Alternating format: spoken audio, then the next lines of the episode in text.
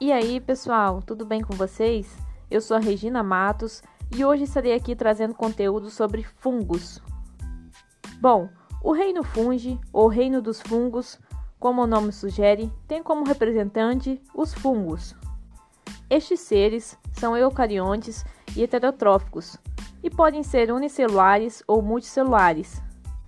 Podem ser aeróbicos ou anaeróbicos facultativos.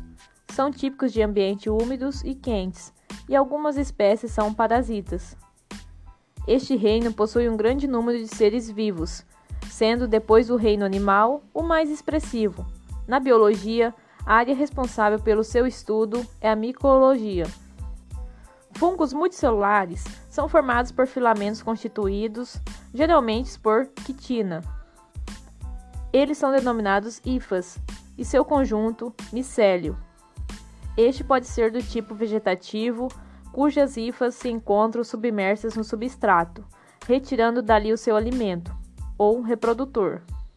Neste último caso, ele é responsável pela formação de esporos em algumas espécies durante a reprodução sexuada, forma os corpos de frutificação. Cogumelos e orelhas de pau são exemplos dessas estruturas.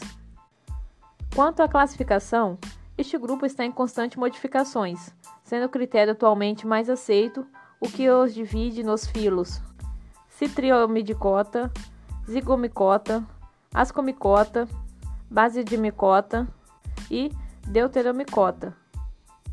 Este último grupo tem como representante fungos que ainda não possuem classificação definida. Por isso, não se trata de um filo com valor real, e tende a desaparecer no futuro. Os fungos são essenciais para a manutenção da vida na Terra, já que muitos desempenham funções decompositoras de matéria orgânica morta, propiciando a reciclagem de nutrientes.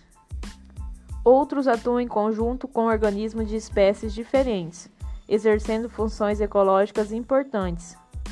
Muitos servem de alimento para seres vivos, inclusive para nossa espécie e há aqueles que causam doenças, dentre muitos outros aspectos.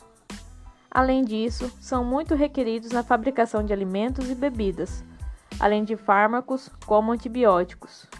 Então é isso, pessoal, um pouquinho sobre os fungos. Até breve!